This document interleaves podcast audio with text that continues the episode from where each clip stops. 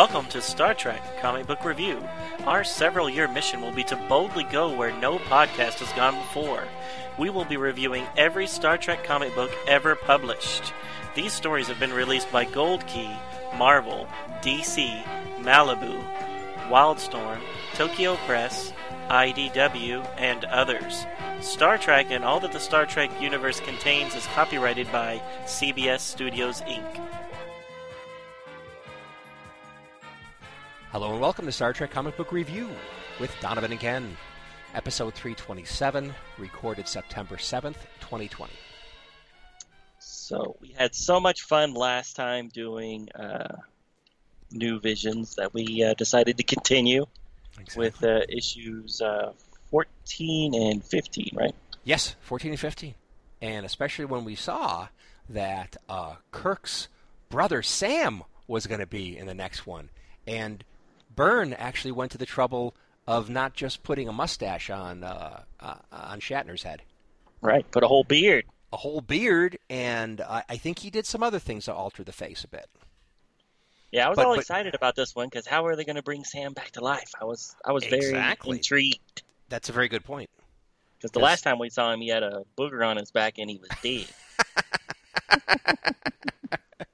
So Operation Annihilate, and they had those rubbery booger-looking things that would that would fly around into people's backs and sting them and kill them. Right. So yes. So how did he come back from there?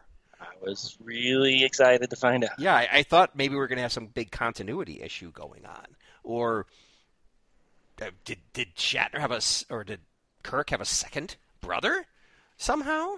Uh, no, no. Anyway, we'll see. We'll see. We'll see. And then the next issue, Mhm. uh, they Byrne decides to play homage to uh, another classic sci-fi show Oh, yes, indeed. that he obviously does not have the rights to make. So uh, it's some funny business. Yes, but he knows the readers of his Star Trek uh, books are probably very familiar with this other character. And we can put two and two together. And We know what with five. That's right. Well, we've read it. So So, but yeah, so uh, I was very, very excited about these two books. yes, and and in the end, uh, how how excited were you about the ending of them? How Uh, they turned out? eh, I was a little, little underwhelmed, but, uh, but I mean, they were an enjoyable read. Just didn't live up to the hype that I had uh, Yeah. put on it. And I did enjoy the Sam one better than the Traveler. However, um, they both had prob. I had problems with both of the story parts of the stories, and just that they really make sense. Right. Uh, parts of them. Part, I mean, parts are fine, absolutely fine, but s- what some of the characters did, I just didn't fully understand it. Sure. And Yeah, we'll talk about it. what was the motivation? Uh, what was the thought process? Um, anyway, okay. I get to do the first one. Shall I start? Please. Okay. So, issue number 14 of New Visions is titled Sam, and the published date is February 2017. Photo montage and story and all that kind of stuff, John Byrne. And then edited by Chris Ryall, published by Ted Adams. The cover.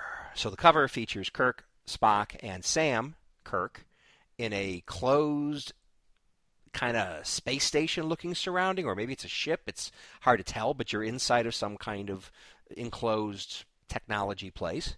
And uh, they are surrounded by nine, at least nine Klingons. Kirk has his phaser out, but little good it will do him, since all the Klingons have their disruptors out, and uh, many of them are trained on our, uh, our, three heroes. On the bridge, Uhura informs Mr. Spock that Starbase 11 requested the Enterprise who divert there to pick up a prisoner who is a murderer. Spock objects, saying prisoner transportation is not a duty a Constitution class ship normally takes on. Uhura clarifies the prisoner is George Samuel Kirk, the captain's brother. Da da da! Commercial break. Later, after the Enterprise enters orbit around Starbase 11, Kirk beams down alone to meet Starbase Commander Jose Mendez. Mendez is both surprised and not surprised Kirk chose to beam down alone, without a second command level officer and two security guards, which is called for by regulation. Mendez tells Kirk that Sam turned himself in and confessed to the killing. The body was exactly where Sam said it was. Since then, Sam has not said a word. A little later, they enter Sam's jail cell. Kirk asks him what's going on, and Sam apologizes for the circumstances, but says it's good to see his brother. Mendez leaves them alone for ten minutes to talk. Sam answers Kirk's question by saying he got into an argument with engineer Finner, which led to a fight. Finner fell down and fractured his skull when Sam pushed him. Now he's dead. Kirk says there must be more to to it than than that given Finner's poor service record in Starfleet. Finner was up on charges 10 times. Petty offenses, but but it really does show that he did not deserve to wear the uniform.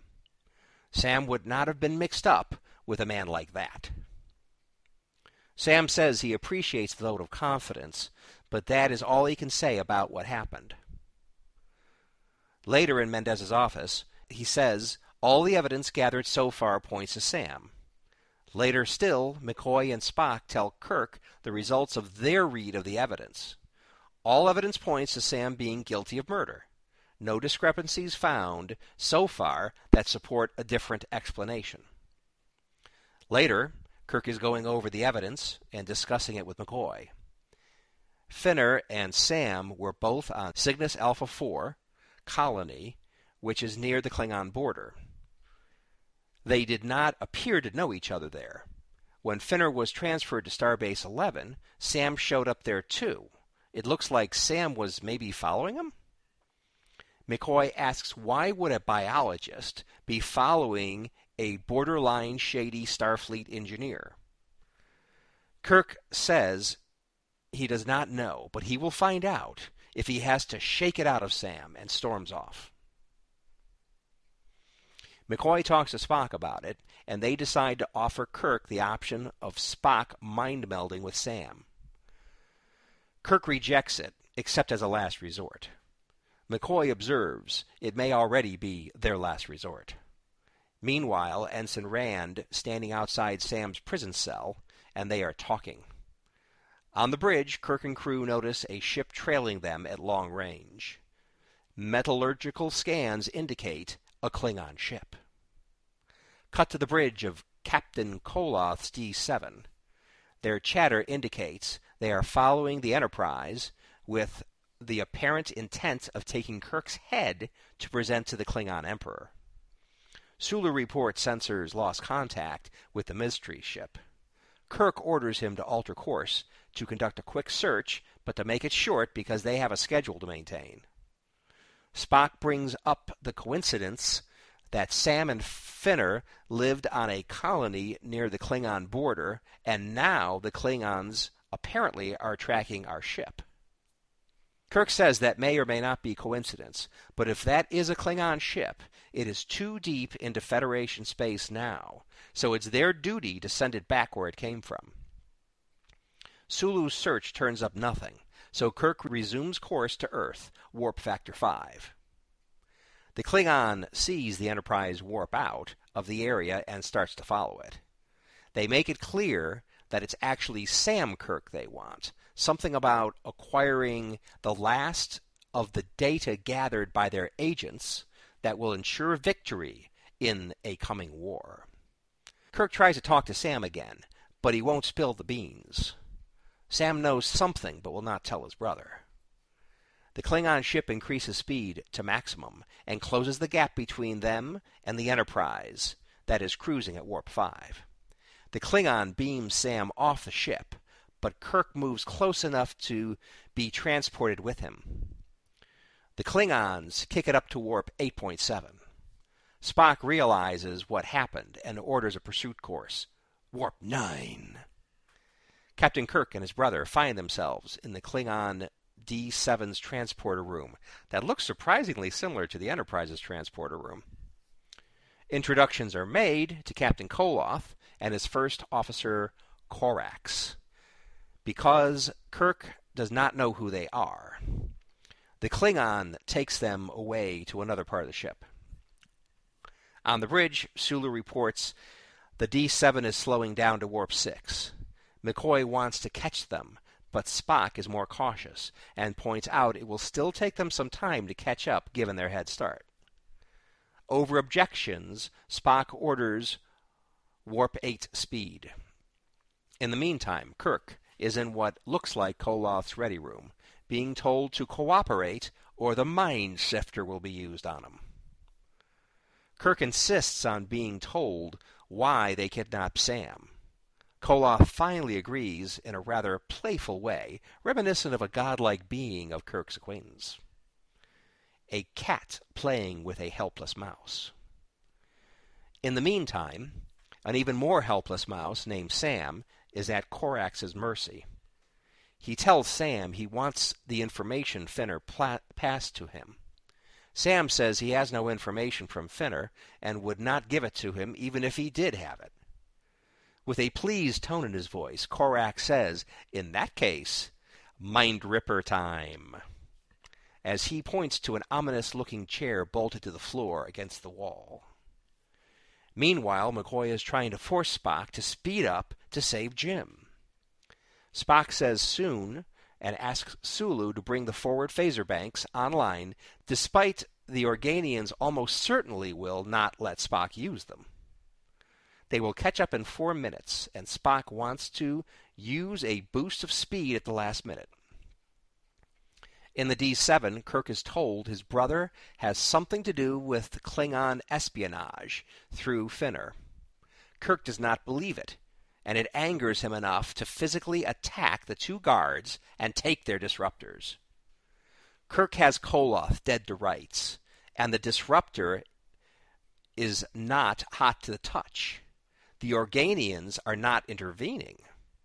Koloth confirms what Kirk has just discovered that the Organians are no longer interfering and keeping the peace. The Klingons have known that for some time and are taking advantage of it to strike a decisive blow against the Federation. Elsewhere on the ship, Korax is about to use the Mind Ripper on Sam, who was trapped into the seat, saying he has no information to give the Klingon. Kirk arrives outside Sam's interrogation room with Koloth at gunpoint. Koloth reminds Kirk, Kirk disruptors have no stun setting. Instead, Kirk, Kirk knocks Koloth out with the butt of the gun and blasts away into the interrogation cell. There, he kicks butt on Korax and his men and takes Sam into the hallway with alarms ringing. Meanwhile, on the Enterprise, Spock, Scotty, and two red shirts prepare to transport to the Klingon ship to play commando team. Kirk and Sam play cat and mouse in the D7, and Kirk finds out Sam actually thought Jim was in league with Finner. What an idiot! Kirk intends to cripple the D7 by getting to engineering, but soon realizes engineering is a dead end. Koloth and his security team is swooping in for the kill when Spock and his team beam onto the ship with phasers set to heavy stun. In the firefight, a redshirt is disintegrated before the Klingons are all subdued. Before they beam out, Kirk orders Scotty to cripple the D7 on the Federation side of the border. They beam out just as the Klingons bust their way into engineering. Kirk contacts Mendez, who dispatches more ships to guard the Klingon ship and document its incursion into Federation space. Mendez says, with Sam's exposure of the Klingon agent Finner, his actions are likely to get reclassified. Instead of being accused of murder, he may end up getting a commendation, which apparently means Sam will not be convicted of murder now. After the channel with Mendez is closed and Kirk and Sam leave the room, Kirk and Spock agree when they reach Earth, they need to make the brass aware of the Klingons' plans to attack the Federation. With the Organians apparently out of the picture, they need to prepare. They arrive at Colony 2, and while preparing to beam Sam back down to his family on the planet, Sam insinuates he killed off Finner. When Finner disclosed he was working with Jim to funnel Federation secrets to the Klingons. Sam asks, what else could he have done? As Sam disappears for the transporter pad, Jim answers, You could have trusted me. The end. Could have trusted him. You could have trusted me. So I think the last, I think the last page, where they're showing, you know, Kirk's last interaction with Sam before he ends up dying uh, later in the future, is Right. uh, is sad and kind of serious because they're basically showing brothers a, a big rift between two brothers. Now, Right. mind you, everything that happened doesn't make a lot of sense to me. Why would Sam believe Finner over what he knows his brother is, which is not a traitor? I just don't understand. Right. But- At least he didn't actively kill him. He he just pushed him and he bumped his head and accidentally died. It's not like he went out to murder. Well, I liken it to Data when he was on the episode uh, "The Most Toys," where uh, you know where he was captured Right. by v- And he was- Vasha, not Vasha. Well, whatever that guy's name was. And he was in the little cage with Ex- the chair. Uh, Right, and basically, you know, it was this rich guy's latest toy. Right. Uh, but in the end, Data, as we all recall, Data was beamed away just as he was. He had a decision to make. Was he going to kill kill kill the bad rich jerk, or was he going to let him let the bad jerk kill that woman? So what did Data do? Um, and then in the end, he was beamed away, and it was like, well, you don't really know, although you kind of do because didn't Riker say something about an active uh, weapon was deactivated? right. Exactly. Yeah. The So- phaser was activated. There you go. So it was kind of like, and and I think in a similar way, although you kind of know from what they said at the end what Data's decision was, they kind of leave it nebulous here with Sam. I mean, was it truly 100% accidental, or was, or did Sam believe what Finner said, and because of it, to protect his brother, and to protect the Federation, that he actually found the ability to kill Finner? It's not 100% clear. Right. Uh, we know what he said at the beginning, and like in the be- in the in the in the beginning and middle, but then we have the revelation towards the end uh, that supposedly Finner told him that he was working with with his brother, Captain Kirk, Jim right. Kirk. So I don't know. Hmm. It has you wondering. Does have you wondering? It does have you wondering, and I kind of like that. But what I don't like is I just don't think Sam would believe Finner. What? He he trust he believe he believed Finner enough. He believed Finner more than his brother. Did he? No. Well, I guess he was doing some sort of investigation himself, right? Because he was following him from planet to planet. Well, good point. That's a good point. So, So, I mean- Finner must have told him this back on the colony, Right.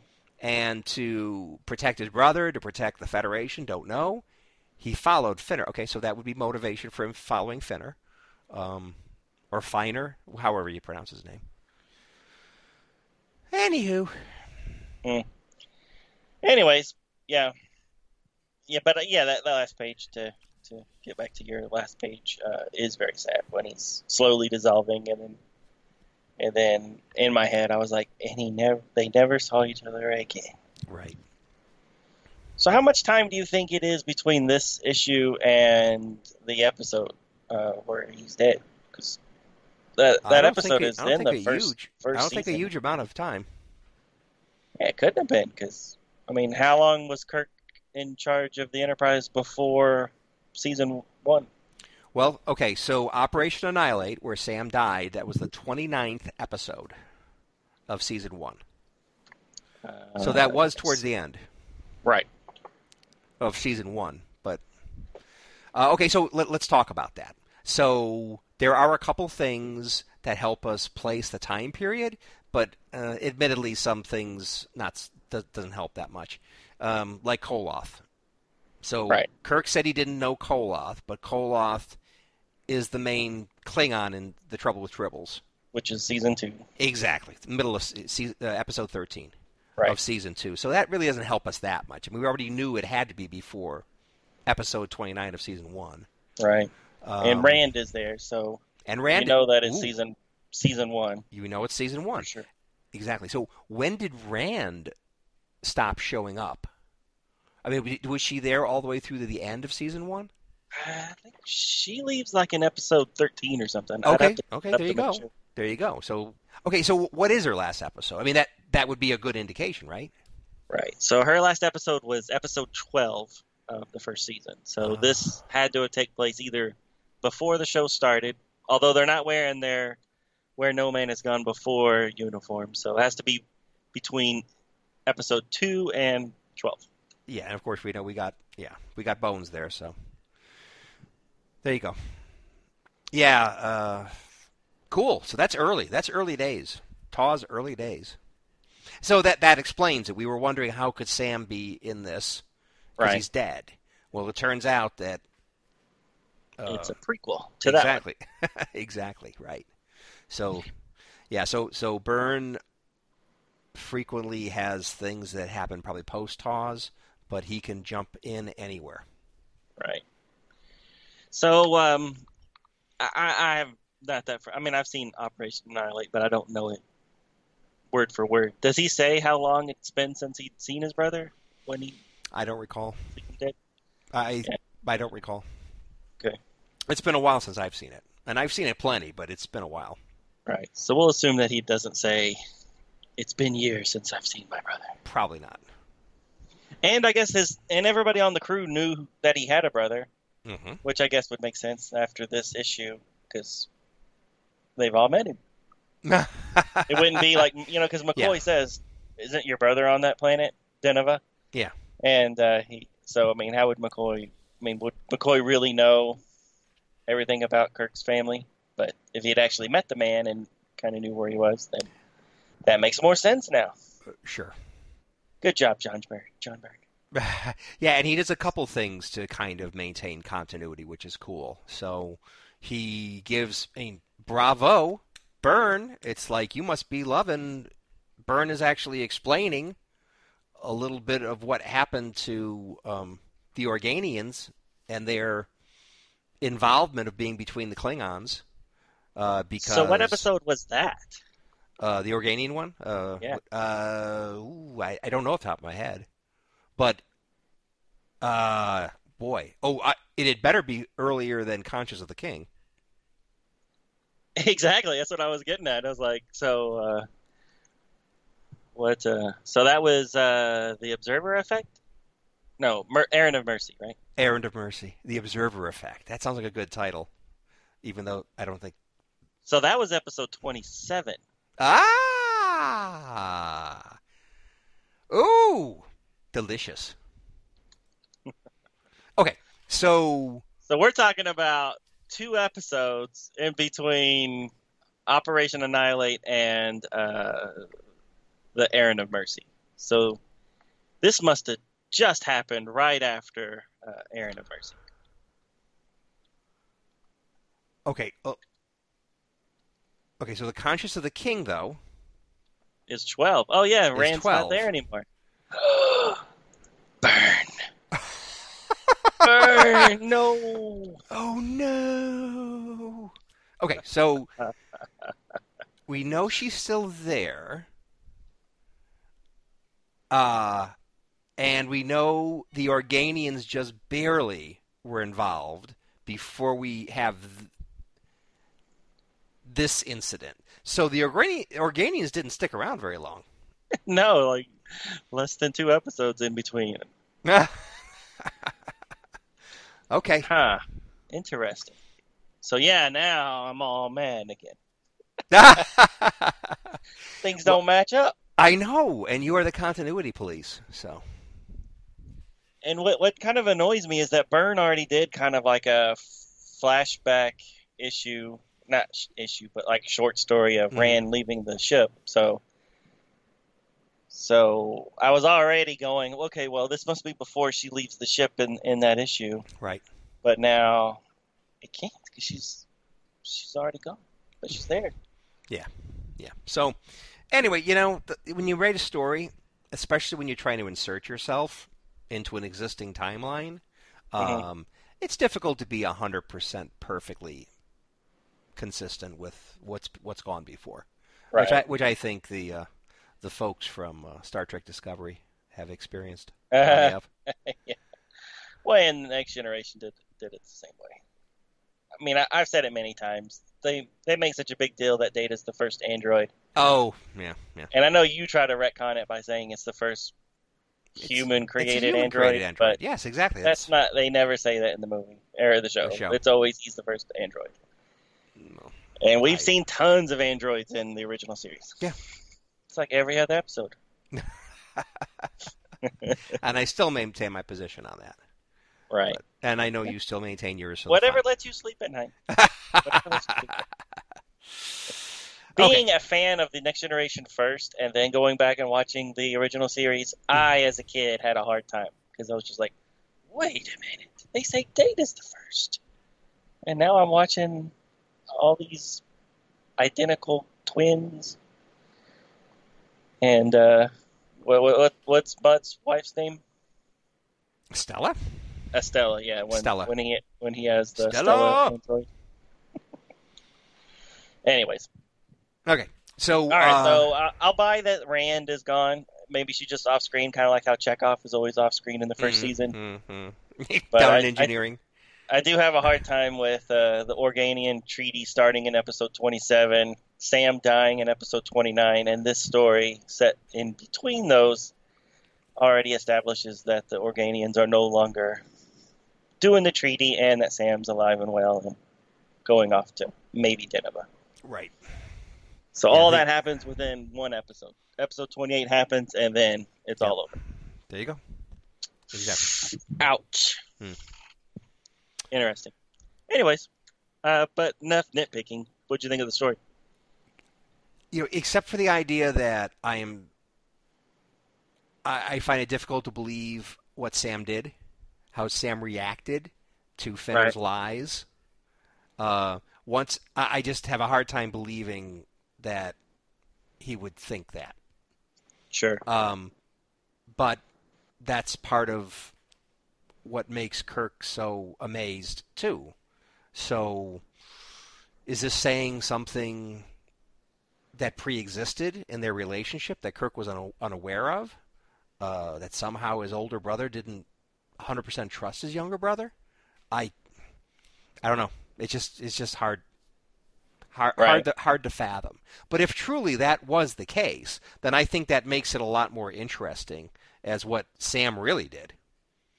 Um, anyway, Right. that's, that's so I, I I I like the story as long as I can get over what seems to be a big glaring inconsistency. Why would older brother Sam not trust his younger brother as much as this? Or he, this or he did trust him, and he was just trying to keep his name from being sullied with false accusations. Yeah, yeah, it could be. But he ended up murdering him, and and was that an in, intentional or was that truly an accident, like he said at the beginning?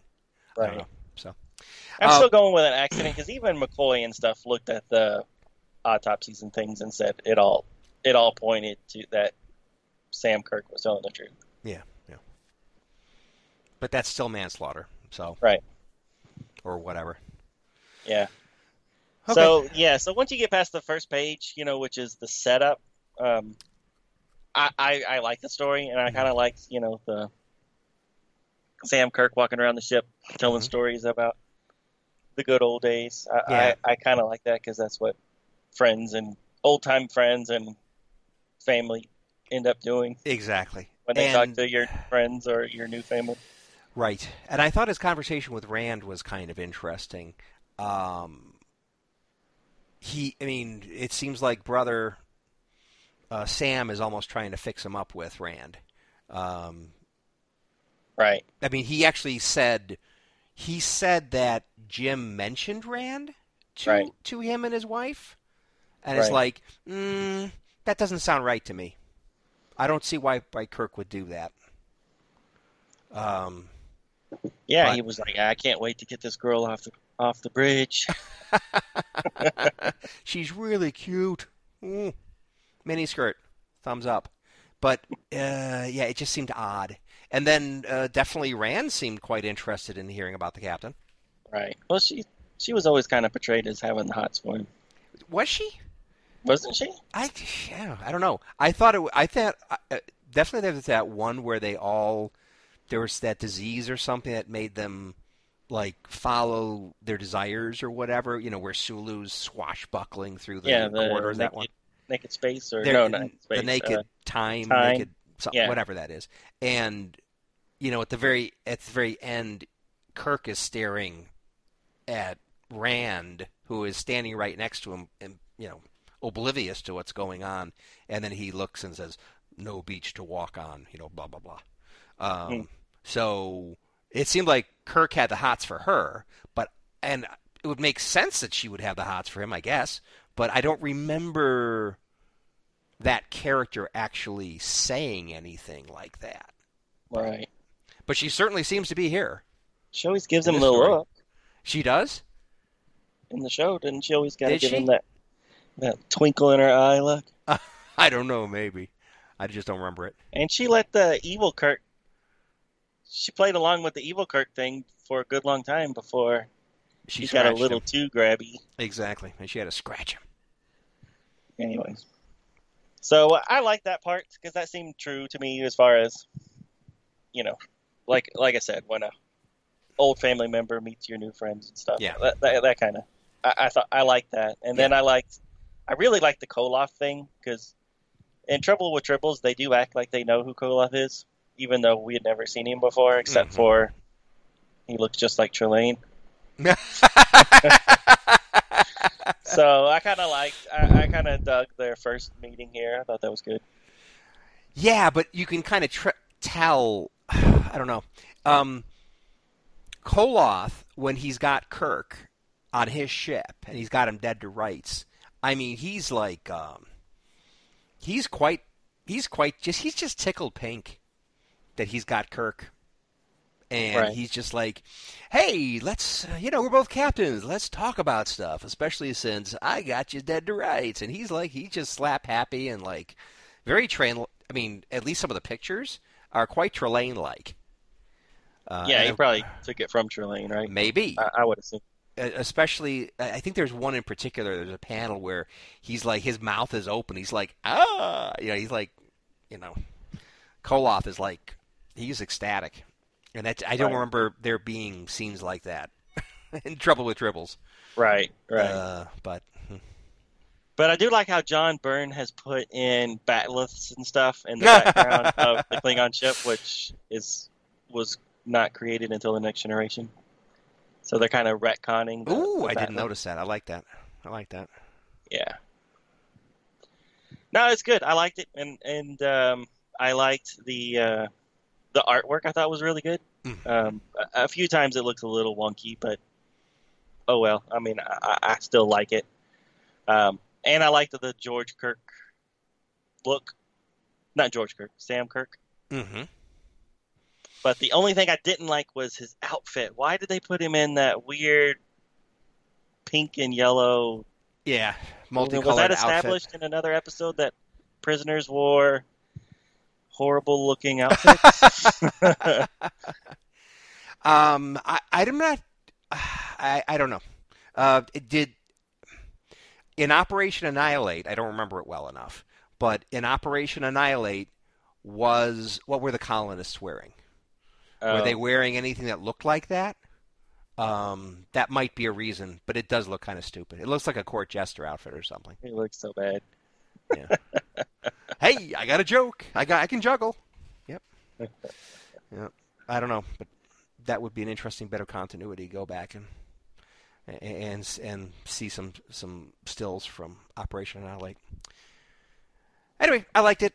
Uh, I thought, it, especially the last shot that you see uh, George Kirk. I think, I think Byrne did a very good artistic job putting together that that picture, uh, showing an older William Shatner, you know, modified right. a bit. I mean, you can see the bags under the eyes, and uh, you know, it's not just the hair and, and the and the gray the gray hair, uh, the salt and pepper hair. I mean, you could see facial features that are are, are an older man than you know, 35 year old Kirk or whatever he was. Right.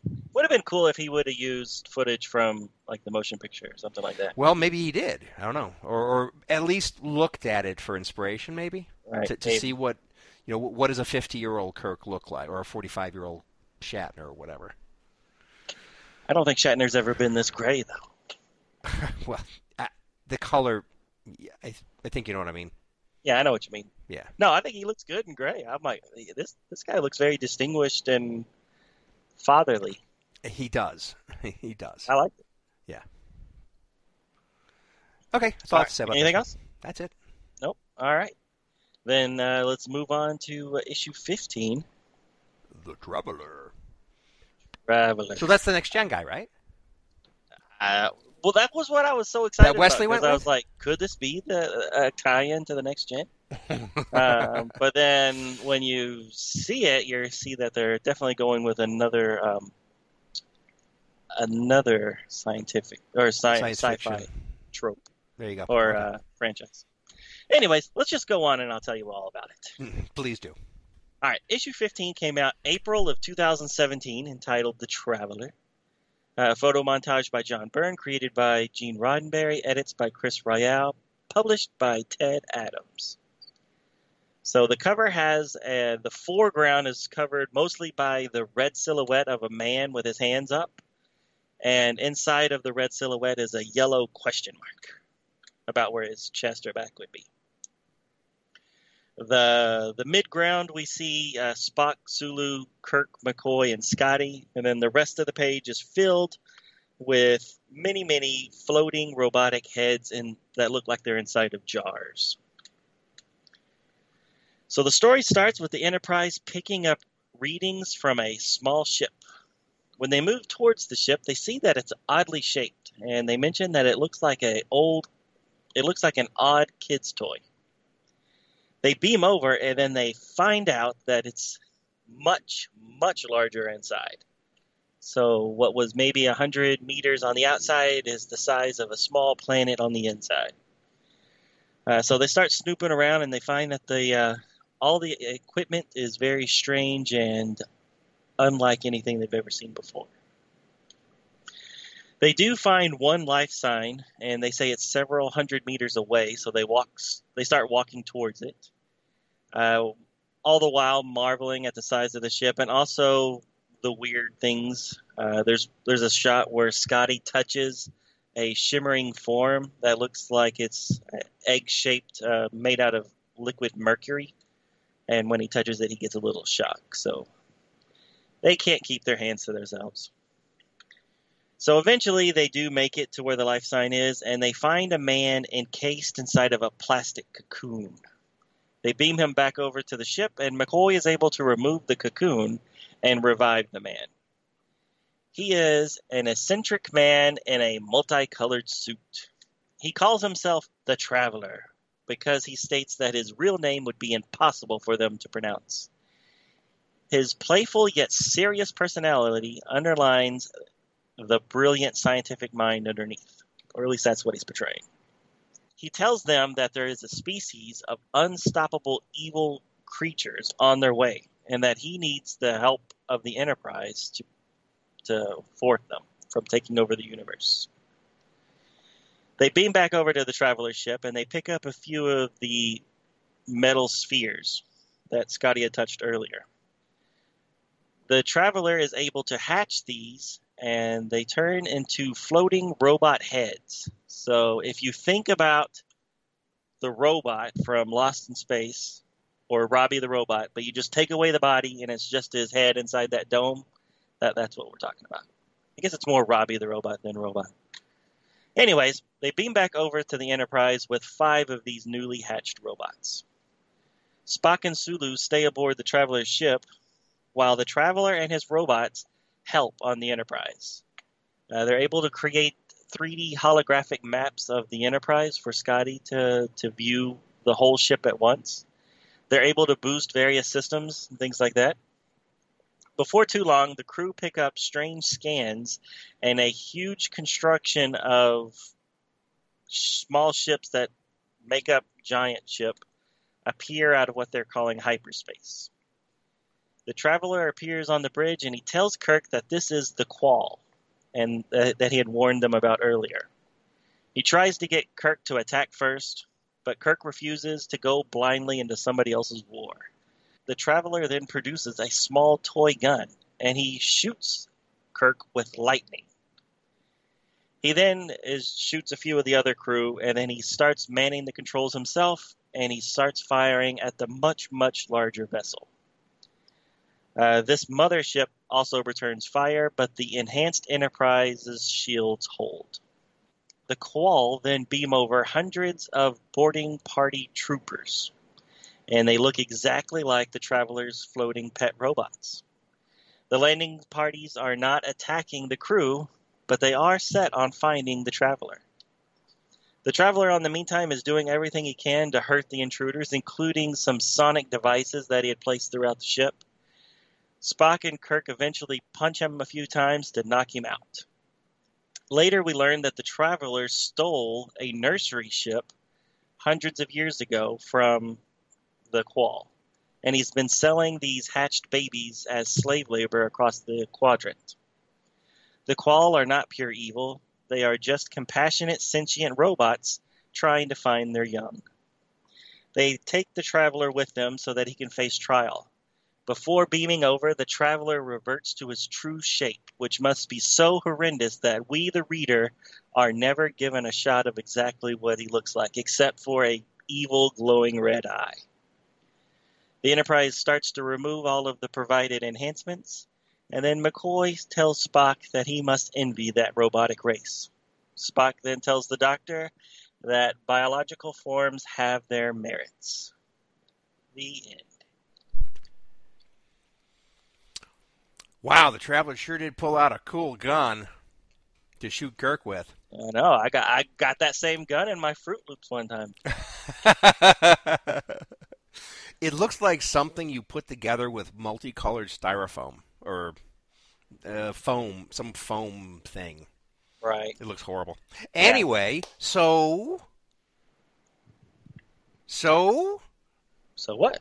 so the traveler looks like Doctor Who. Yeah, they were definitely going with a Doctor Who vibe. Exactly. Yeah, as soon as you saw him, I mean, especially when they had the multicolored coat on, uh, Right. Like, like uh, what, what, what are they? call- Uh, it's a long coat. I mean, it's not as long as it could be, but it's it's a pretty long coat. goes goes down to the upper thigh, and uh, he's got it like like a tie, a yellow tie, and kind of earthy kind of look to the clothes, except for the multicolored bit. Right. So very very similar to Doctor Who. and he's in a ship bigger on the inside. Um, Hello. it was really screaming Doctor Who throughout the whole thing. Yes, it was. A- And, even the Qual kind of reminded me of Daleks as far as being sentient robots. Although Daleks are cybernetic, but Right. most people just call them robots. Yeah, and I do agree with you. It does look like somehow a cross. Those guys look like a cross between uh, Robbie the robot and a Dalek. Right. Uh, but in neither case, I mean, these guys float. Yeah, these are floating Robbie the robot heads with with little pincher arms. exactly, exactly. So anyway, so he, he he definitely was using our preconception. I mean, he knew what we would think Oh, when of course. when he presented this character. Well, even on the cover, I mean, it has the big question mark and the silhouette of what looks like a guy, like maybe like a Tom Baker type silhouette with a big question mark on it. It's like, even just from the first page, I was already thinking Doctor Who Mm. From the just from the cover. Yeah, I, I I wasn't thinking of Doctor Who as much personally. I mean that that outline could be like a wizard or something. I mean, I don't know. There's a lot of possibilities. But I mean, look at the look at the robots though in there. I mean, they almost look like Daleks. I mean, Right. from what you can see on the cover, anyway. And uh, so, yeah, yeah, you're right. And and because it was like the Doctor, it's like, well, you trust the Doctor, right? Now the crew never doesn't know anything about the Doctor, but we, the reader, is like, well, yeah, yeah, trust him. he's he's the Doctor. and then you then you begin to find out that this guy is not what he says he is, and then you eventually find out he is quite a villain. Right. Yeah, he stole their babies. Yeah, if, if the doctor had stolen the Daleks' babies, they would be mad at him. And then you'd be like, I kind of understand why they're so mad. Exactly. But the Daleks, no, that didn't ever happen. So No. But even their ship reminded me a lot of, you know, the class, the the more modern Doctor Who um, Dalek ships and stuff. You know that that maybe borrow a little bit from the Borg, where they're a bunch of little ships that make up giant ships, Mm. things like that. So yeah, it does seem like a lot of interconnected uh, balls of styrofoam. yeah, which I guess this traveler's ship was one of those balls that uh, was the nursery ball that he somehow stole. Right. So the idea when they first saw the traveler's ship, which was quite a bit smaller than the Enterprise, at least what they could see of it. Right. It turns out that they couldn't see the rest of the ship because the rest of the ship was in a different dimension. Is that what they were Yeah, no, because I'm thinking that uh, I'm thinking that this was just a his ship that he broke away from the the uh, the mothership. But yeah, Okay, it is but- a, there. There is a line where it says the rest of the ship's coming through hyperspace, which makes me think, like you said, that maybe they it's just part of the same ship. I don't know. I'm Well, going. it- with it's a nursery. It's a nursery ship, right? Uh, yeah, it's completely separate than this mothership that comes in. Oh yes, I completely. Oh yeah, of course, yeah. Oh, okay, okay. I thought Oh yeah, I saying- complete. No, it's a completely. It's a nursery ship. Right. And the first thing they're in is the nursery ship, and this thing is the size of a city. It's huge. It's bigger than I've ever seen uh, the Doctor's TARDIS being um, portrayed as being. I mean, it- it depends upon which which incarnation of the Doctor you're talking about, and how much they bothered showing what's inside the TARDIS. But I mean, they show a swimming pool. I mean, they they show a lot of stuff in the TARDIS. But what they're showing inside of this nursery ship is massive, absolutely massive, uh, bigger Right. than I've ever seen the TARDIS being depicted. But who knows?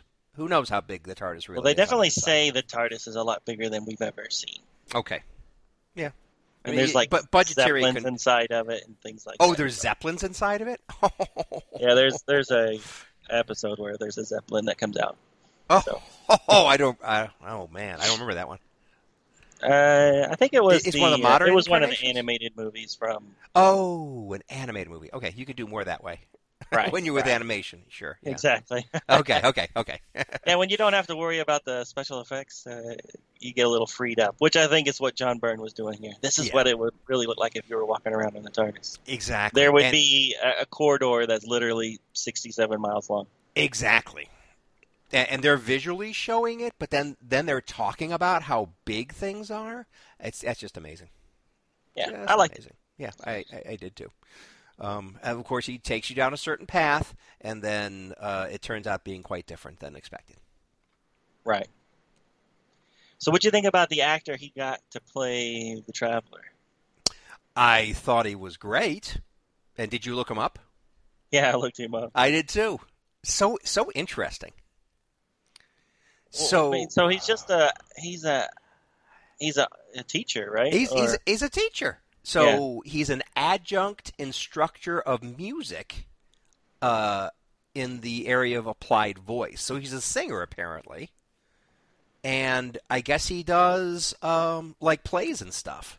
Uh, Right. musicals. Musicals.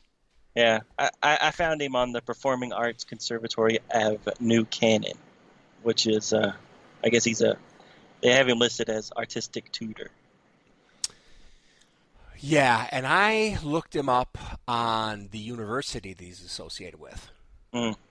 So, uh, Dr. Richard Weed Weedlich, Weedlick, yeah, something like that. Weedlich DMA baritone has appeared with opera companies, symphony orchestras, chamber ensembles, and in musical theater productions as well as on compact disc.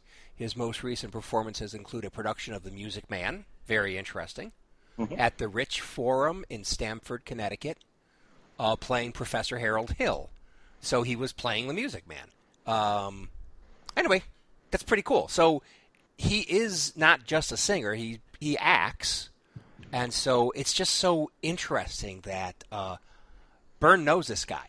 I mean, is he a buddy of Burns, Yeah, I don't know. or or did did did Burns see him in in a production and go like, "Ooh, you are my fake Doctor Who"? exactly. And he works. I mean, they, Oh, they yeah. fit him in quite well. I mean, he never looks too out of place with uh, with the '60s actors. No, At times he does, but I mean, but that's Yeah. just par with the course with uh, when you're doing this kind of thing. Exactly, and and and I do think uh, because your acting in something like this boils down to still photos. Right. So, uh, the still photos where he is emoting or doing something or looking particularly um, happy with himself. I mean, you know, the face, the facial expressions are all good. Right. Uh, then when he turns evil and he's like looking, you know, past the brow of his his, his eyebrows and things like that. I mean, he he gets the uh, the gist that uh, this guy's not all he seems to be. Exactly. Yeah, he's evil. Yeah, you don't even need the red red The red iris. eyeball that they give him later. I mean, even from the beginning, he's like, this guy's this guy's something something's up with this guy. Right. which I thought was good because you know you always get that with the doctor, like with the uh, Peter Capaldi doctor and things like that, where you know he seems all like a happy, happy old man, and then he has that just that look every once in a while. You're like, uh, there's something else going on. I liked it. I I I, I like that a lot. I wish they would have played up with that more here, instead of you know playing his hand so quickly that that he is evil. He is evil. He is the bad guy. Right. Uh, yeah, I, it was interesting that they the only thing they chose to show you of the true form of the traveler is just a an orange eye, iris. Right. I mean, it's not even a full eye. All it is is like the cornea, and that's orange, which is very abnormal, and then like a green, like a dark hunter green and black kind of background. So Oh, I thought that was That like was his scales or something. scales. Yeah, I don't know. Those are I don't know. scales. Maybe. I don't know, maybe. But uh, but really, they you know, Byrne just you know, I just want you to. I, what, what can I show the reader that that gets across the idea there's something really ooky here without me having to actually design a creature? Yeah, And uh, I. I I think he did it. I think he achieved it. I think it looks pretty pretty cool. Although obviously, you know, he he took a shortcut, but it works. It works. Yes. I liked it. Yeah. It, it. I mean, not to keep telling you what what I think things remind me of, but Mm-hmm. um, the Eighth Doctor movie, the the movie that introduces the Eighth Doctor, it it starts off with a close up of the Master's eyes and things, and the whole movie has a, a fetish for eyes. Oh, hmm. and uh, so like the first shot of like these like e- this, these evil eyes and stuff Mhm. really kind of reminded me of that because it was like a super close up of these eyes, Hmm. and the voiceover says that it's the master, but but you've never seen the master look like that before, you know that kind Right. of thing. So I don't know if that was where he was going with it, or just a coincidence that uh, it's a Doctor Who homage that happens to have an eyeball thing. but who knows? Maybe that's where he got it from. Right. I mean, that's okay to be inspired by uh, by things as long as you don't blatantly rip it off too much. Sure. And I really don't get this any of this being a Doctor Who ripoff. So No, definitely not a ripoff. It's a it's an homage, I think. yeah, yeah. which is good. I mean, because Gary Seven's kind of an homage too. Oh, well, I don't know. Is it or is it a ripoff? I don't know. It seems like a bit of a ripoff to me. so that one seems like a ripoff, and this one seems like an homage. Well, yeah, yeah. Quite frankly, because I mean, Byrne Byrne purposely made him look like the Doctor. I mean, how could you not get the Doctor from this?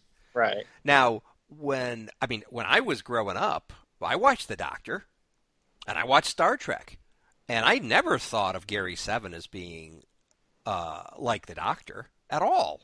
And it was not until I was rereading all this stuff, and it was like, oh, you know, Gary's a lot like the Doctor. I mean, I, you know, I, I was pretty, you know, I, before I realized it, I was, was probably that's when we were doing podcasts and stuff that I first realized that. So, Oh, really? yeah, I never really saw how it was how Gary is so mm, is is so much a Doctor Who channeling Doctor Who. Yeah. Right. Cool. Okay, so when did you figure it out? Um, I probably around the same time, but I never, I never gave it much thought because I never really liked that episode. Oh, well, I did, but okay. So but again, you, you got to remember, I grew up with Next Generation being my Star Trek, and then Mhm. watching the original series just as a. Well, there's no more Next Generation to watch. I'll watch something else. exactly. Might as well give this old cheesy show a shot. there you go. So, how'd you like the holographic Enterprise in engineering? I liked it a lot.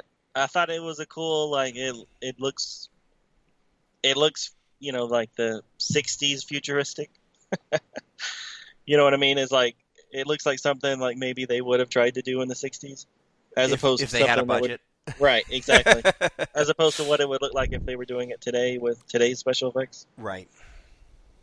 I liked it a lot.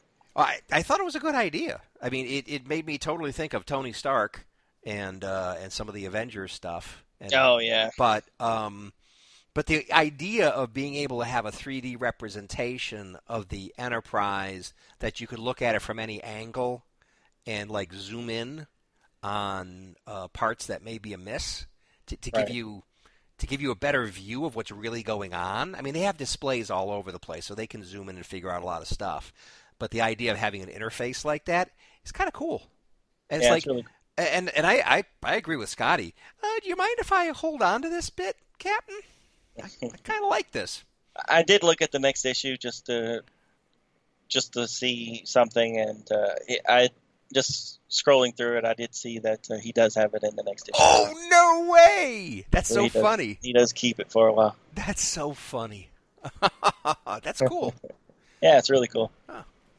Yeah, because this whole idea about ooh, we got to get rid of all the uh, upgrades any kind of uh, you know advanced thing does because we have to do things by our own bootstraps. It's like, well, you know, once in a while, you know, why don't you keep some of this stuff? Well, they got to get rid of it because the next episode they don't have it. I know, I know, I know. Continuity, but still, Got to hit that reset button at the end. yeah. All right. Anything else? Nope, that's it for me. All right. Well, there is a B story, so shall we talk about it? Uh, y- y- well, uh, the B story. Uh, okay, Yeah. yeah. go ahead. Yeah, so So the B story is a two-page, yes, two-page continuation of a story that started way back in New Visions issue number two, titled "Sweet Sorrow." So that was in 2014. It was a few pages long at the end of issue number two, called "Sweet Sorrow." Uh, we covered it way back in uh, episode 252. So almost 100 episodes of the show ago. So we're talking about it as an old issue. Anyways, um, so this is a continuation, and literally all this does is establishes that Uhura beams to a planet that Rand now lives on. She's a civilian. And then Uhura comments that uh, Rand must be having a hard time since Andrew died 20 months ago. right. And then Rand says that she is, and that she wants to try to get back on the Enterprise. And then it just says more to come. So I find it funny that something he established years ago, Mm-hmm. uh, he's bringing He back decides here. to revisit. Yeah, and there's no like little like footnote that says to know what the hell we're talking about. See issue number two. I literally had to go through each issue to like, uh, started started with 13 all the way back down, trying to find out. I was like, I do kind of remember there was an episode or an issue where Rand leaves the ship, and I had to go back all the way down to issue number two. Finally found it. Cool. Well, until you mentioned it, I didn't even know this was here. so I, as you're talking about it, I was just reading it, scanning it quickly. Right. Uh, So in so that issue number two, for, for telling me where this fits in. exactly. I well, I when I read it, I had no idea. I had to go back and figure it all out. Mhm. So yeah, so back in issue number two, um, again, it was a very short. It was longer than two pages, but it was uh, Uhura. I mean, not Uhura. Uh, Rand, former fiance named Andrew, was leaving the Federation because he was sick or something, and she was leaving the Enterprise to go stay with him, and that was basically the whole story. Uh, that's really all I remember of it. Yeah. And then, then there's like this like Kirk and Kirk and Rand, kind of like the the Sam thing where Kirk's like standing on the in the transporter room as she's beaming away, and they kind of have a moment of what what could have happened if they would have gotten together instead of her getting together with this sick guy. Right. And then that's it. And then 13 issues later, he brings it back. Anyways, not much to talk about on this issue. I did kind of like the uh, the creatures and stuff that are just in the background at the travel port. I guess it's supposed to be like a airport type thing where the people are just beaming in. hmm Some some weird looking aliens come down on this planet. Yeah. But in some cases, just a guy with blue skin. Sure, but there is one that looks like a puppet. yeah. What? What? You see? Is that the? That's the like pink guy? Is that supposed to be a Uh, head? yeah, yeah, right there next to where Horace kissing. Right. Yeah, yeah. No, I think that's supposed to be some person with a headdress. Huh. Yeah, so the neck looks like it's almost reptilian green. If that is the neck. And then the the, the face is kind of like uh, I don't know what it is, but it's pink. Yeah, it kind of looks like RX maybe a little bit, but Mhm. but yeah, it's pink with a giant eyeball. It- With a big head, like a with a headdress with a bunch of feathers in it. It- It's a very interesting look. Yes. Yes. So yeah, yep. So there, I guess Andrew died, and uh, she's now wanting to come back to the Enterprise. Yes, Right. I guess he's going to continue this story in the next issue.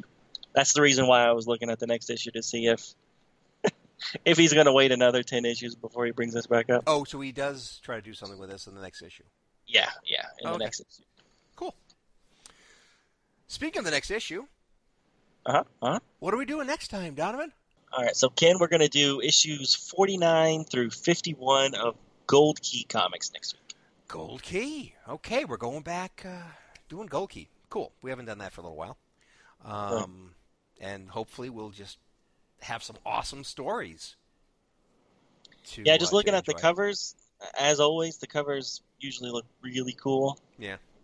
So we got two really cool covers, and then one really weird cover cover that looks like you know, I don't know, looks like Geppetto's like trying to grab the Enterprise. It's weird.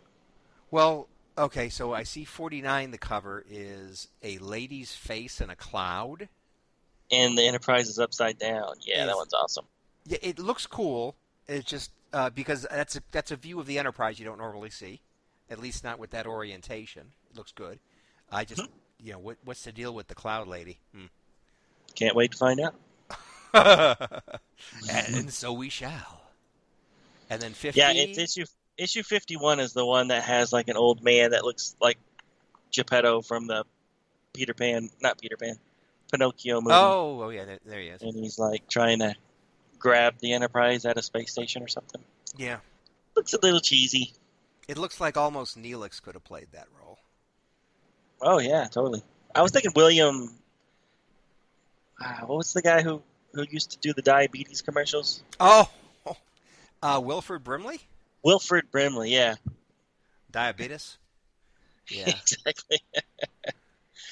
you know, obviously his most famous role is from uh, the Star Wars Ewoks movie, but, uh, but yeah, I guess he's had other roles. yeah. w- Was It wasn't the paper chase, but he was on some TV show as a regular. Yeah, he was in the. No, not eight is enough. Ah, yeah, he was in some show. So, so that's how we knew about him. Although I obviously neither one of us can remember the show, but Hmm. uh, but then the diabetes commercials. Those were probably That's his legacy. yeah. I mean, my my kids used to love him. Uh Well, he was in the thing. oh, that's right. He was in the thing, wasn't he? Huh. Yeah. But um, the, the remake, of course. No, the Uh, original. Oh, well, yeah, uh, the thing, the- not not the thing from another world. Yeah, the Kurt Russell one. Right, right. It was a remake. Um, right. Okay, he was in that. Anyway, but but for some for what it was a meme. His his thing about diabetes and not being able to pronounce it the way most people would, and he's the spokesman for it, which is a very serious thing. Diabetes is a very serious thing. It's just that you'd think that he probably would be able to pronounce it in a more typical way, being a spokesman for it. But whatever. Uh, my kids, it was like a meme that my kids just got the biggest kick out of.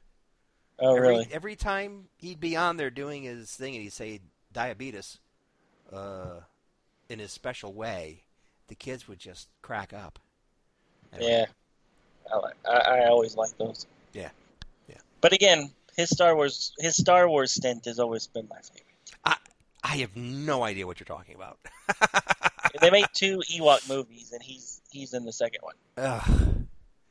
So Ewok movies. So Yeah. these are like specials or something, uh, TV specials or something. yeah, they were what? they were TV movies. Okay. Yeah, Okay. yeah. He okay. plays the uh, kindly old man that helps the little girl in the second episode, in the second movie. Okay. Well, there you go. I think he was typecast. He always plays a kindly old man. you when he was a middle-aged young man, he played the kindly old man. All right. Well, thank you everybody for listening, and we'll be back next week with some Gold Key goodness. Oh, sounds great. See you next week, everybody. Thanks for joining us on the review.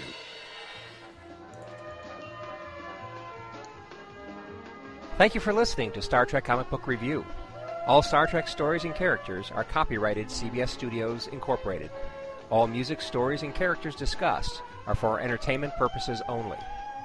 You can email us at startcomicbookreview at gmail.com. Visit us at our website, www.stcomicbookreview.com. Subscribe to us via iTunes or friend us on Facebook at first name ST Comic, second name Book Review. See you next time on Star Trek Comic Book Review. Get the hell out of here.